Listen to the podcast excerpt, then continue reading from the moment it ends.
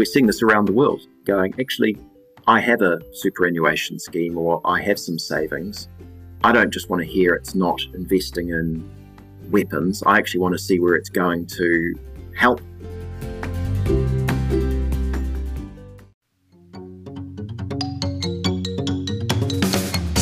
You know, I think you should feel that burden to say, well, how can I make a positive difference? And so for me, that was that chance to go into something and create a charity and is doing, you know, loans that actually make a difference.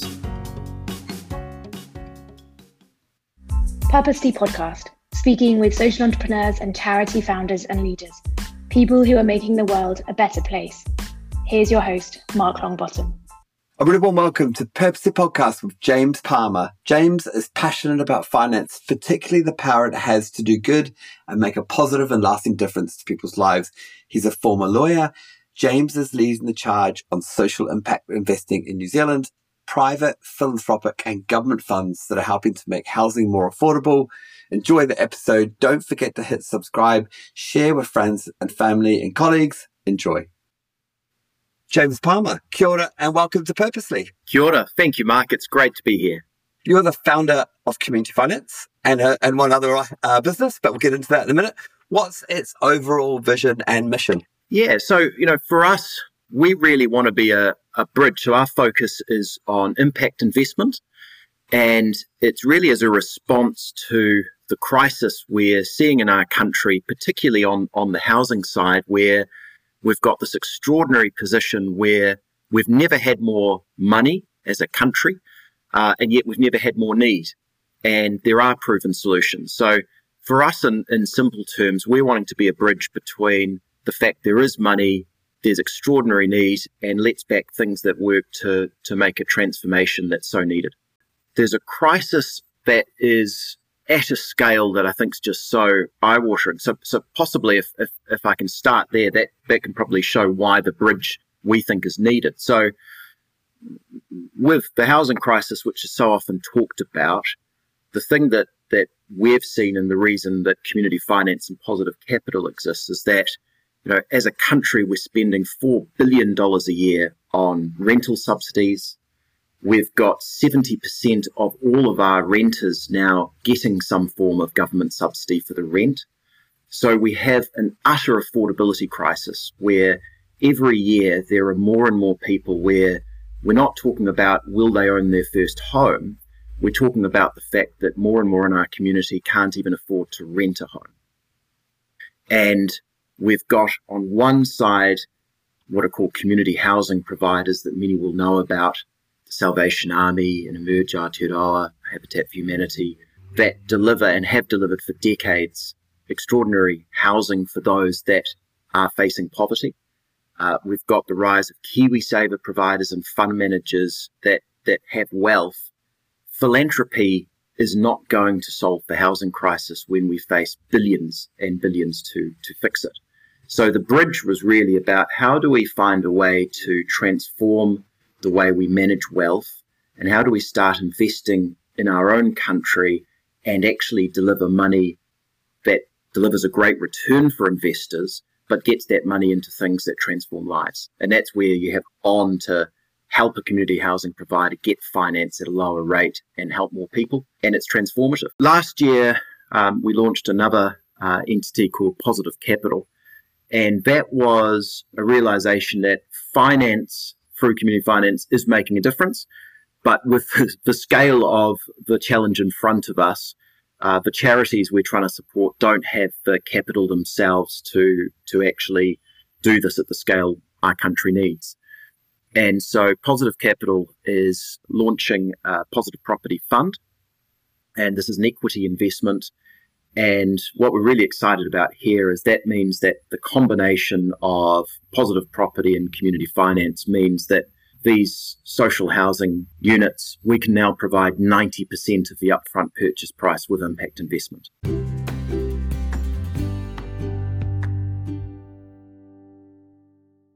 Uh, particularly stark in New Zealand, and the ability for people to buy a house and own a house uh, and live well is really difficult. Globally, it's also difficult. What are the sort of reasons why? There's obviously political reasons. There's there's other factors, but what would be your reasons why we've ended up in such a pickle? Yeah, really good question. And and and I think it's a bit like there isn't one solution. There is um, it's a combination of various things. Number one, supply and demand. We were bad at building enough homes. Recently, it's been about, you know, in effect, profit maximization. It's been building bigger houses and trying to make the most money on the sale price.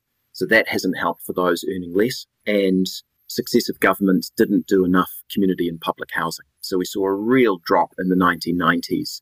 Uh, and as a result of that, those that earn the less have been forced either out of the private market and into cars, and you're seeing the rise of things like motels being filled, which are totally inadequate for people, but we don't have anywhere to put them.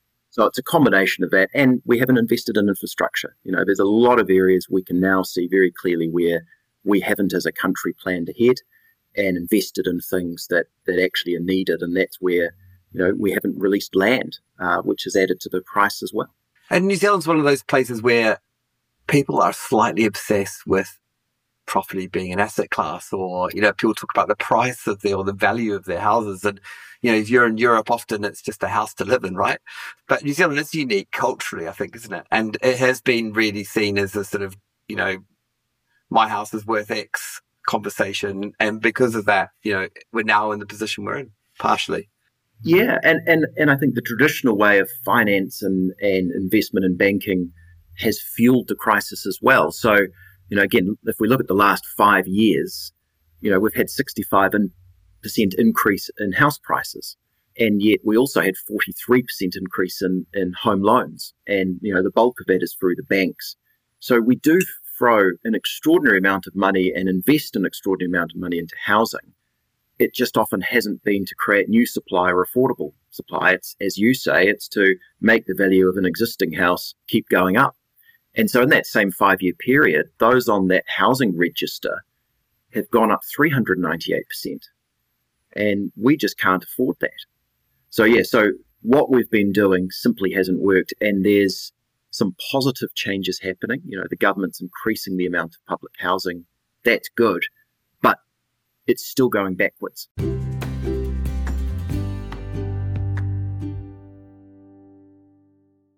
You went to uh, Auckland University, you did a Bachelor of Arts and then a, a, a law, tapped off the law degree at, the end and, and then became a commercial lawyer. Is that right? Yeah, correct. So started off uh, doing a politics degree in history and, and loved that, but was a bit put off getting to see what politics actually looked like. Went and did law afterwards, which was a bit of a family tradition, and got to join the family law firm which my father had set up. And that was really special. And I think you know, law as a profession, I, I hope, and it should always be a noble profession, or at least strive to be. And I really loved the getting to be there for a lot of those key moments in people's lives, um, being part of commercial transactions, getting to work for charities, and, and getting inspired by some of the amazing clients we had. So I really enjoyed that. Coming out of that was where I got to start seeing some of these charities, seeing what community housing providers could do. And it became also very obvious seeing what finance can do to transform a lot of the challenges we're facing, but seeing the traditional way we approached investment and finance delivering bad outcomes. And a big thing to walk away from the family firm. Were you a good lawyer and, and was it a difficult discussion with your dad or, you know, or even just with yourself? Yeah. One of the hardest things I've ever had to do. He's a person I hold in, incredible regard, better lawyer than me, um, but but also a very principled man. And you know, my decision had been that was what I was committing my life to. Conversely, and, and this is the discussion we had, I had an opportunity to join a charity that at the time was called Baptist Savings, that was about to become licensed with the Reserve Bank, was a charity, and, and doing things in finance that really no one else was doing. And it was such a unique opportunity to be part of applying the skills I had as a lawyer and finding a way or trying to be part of a team to find a way to merge how you deal with a regulator, how you deal with finance and investors, and how you create great outcomes for a community with finance, not just profit. And it was an opportunity that I, I couldn't walk away from. So that was a hard decision, but it's one that, you know, as many of us know, you know, there are those forks in the road opportunities in life, and often the best thing to do is to lean in because you don't want to regret the what if. Did being a lawyer not really feel like you? Yeah, uh, really good question. I, I think for me, I I also love business and entities and charities. And as a lawyer, you're often brought in for a specific transaction.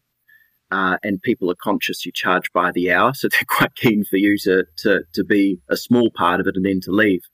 The joy for me of being able to be part of, particularly a for purpose, but a but a company is that you're part of all of it, and that way you can be shaping its direction, its strategy, what it does, and and for me that really spins my wheels. So it's not just being there for a transaction; it's being there to you know hopefully positively make your mark and transform something, and help it reach a potential that you know as an advisor or a consultant you realistically often cannot do.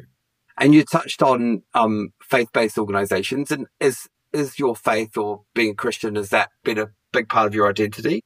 Yeah, I mean, I, for me, I, I I like service. You know, I, I, I like the idea of, as I think, you know, most people do, of actually contributing positively to your world and community. So, yes, you know, for me, that was uh, a big factor in what was my time at Christian Savings. You know, um, if you've got a commercial skill set and you look out the window and you can see the suffering and the lack of a sector delivering for more and more people, you know, I think you should feel that burden to say, well, how can I make a positive difference? And so for me, that was that chance to go into something and create a charity that, you know, now, you know, having left it last year, it's it's managing quarter of a billion dollars and is doing, you know, loans that actually make a difference and at a lower cost. And there were community groups I got to meet along the way or community housing providers where you were part in a small way of helping them house someone that had been living in a car or had been doing or, or living in some sort of tragic circumstance. Pretty special to be able to prop up some of those groups.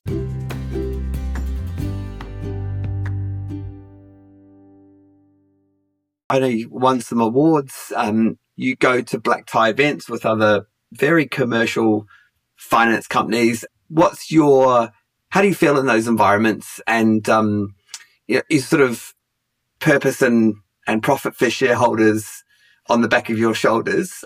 How's it feel? Do you do you feel more and more like a, a central player, or do you feel like s- slight outlier? What's the, what's the kind of feeling like when you're at those events or amongst those people or interacting with them? For us to, to achieve our purpose both for me and my role, but for our team and organization, you know, we are trying to be that bridge between those worlds. So, you know, we need to be able to thrive and and belong in those events and and be part of the sector as a reputable, valued, trusted partner. And we know we need to deliver for them quality investments with the right risk and return profile. And, you know, I think the way the world's going, we need to start investing with a conscience deliberately for positive impact. Negative screening doesn't work. So I would hope that every year it's just a given that there's groups like us there and forming a key part of finance. You know, impact investing is not going to be where 100% of funds go, but it can't be zero or 0.1%.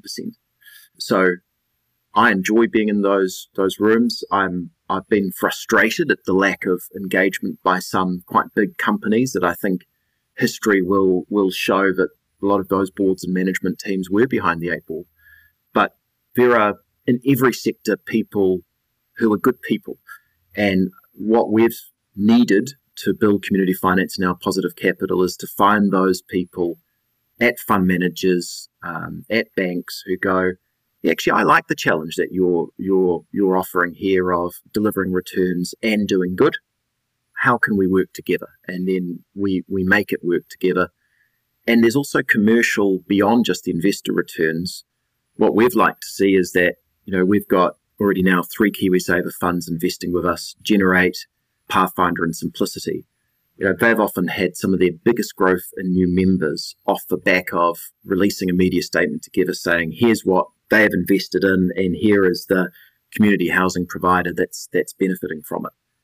And it's nice to see that sort of groundswell in our communities of of everyday people, and we're seeing this around the world, going, actually, I have a superannuation scheme or I have some savings. I don't just want to hear it's not investing in weapons. I actually want to see where it's going to help. And so they're voting with their money and it all adds up, whether it's, you know, $5,000 or a million, they're putting pressure on those fund managers to do something authentic. And the nice thing is those that have backed us early, they've seen some extraordinary growth in membership uh, because people have left sometimes the large other fund managers or banks and said, no, let's go where these people are actually doing this. So, you know, it can become a real win-win if you do this well. Good returns, the right the right product that belongs in a portfolio. We're there to make it easy for them. You know, we, we've got a team of lawyers and accountants here that screen opportunities and we turn down things that, that won't meet that standard. Uh, and in return, by offering a, a low margin in the middle, we're able to, to create that good outcome. And I hope this is where in a country in 10 years, it's more a question of who's not doing this rather than right now where it's uh, who are the three or four leaders in this space. James Palmer, absolute pleasure. Thank you for joining me on Purposely. Thank you so much. Thanks for listening to Purposely Podcast. Please subscribe and leave a review. I hope you like what you're hearing, because I sure do.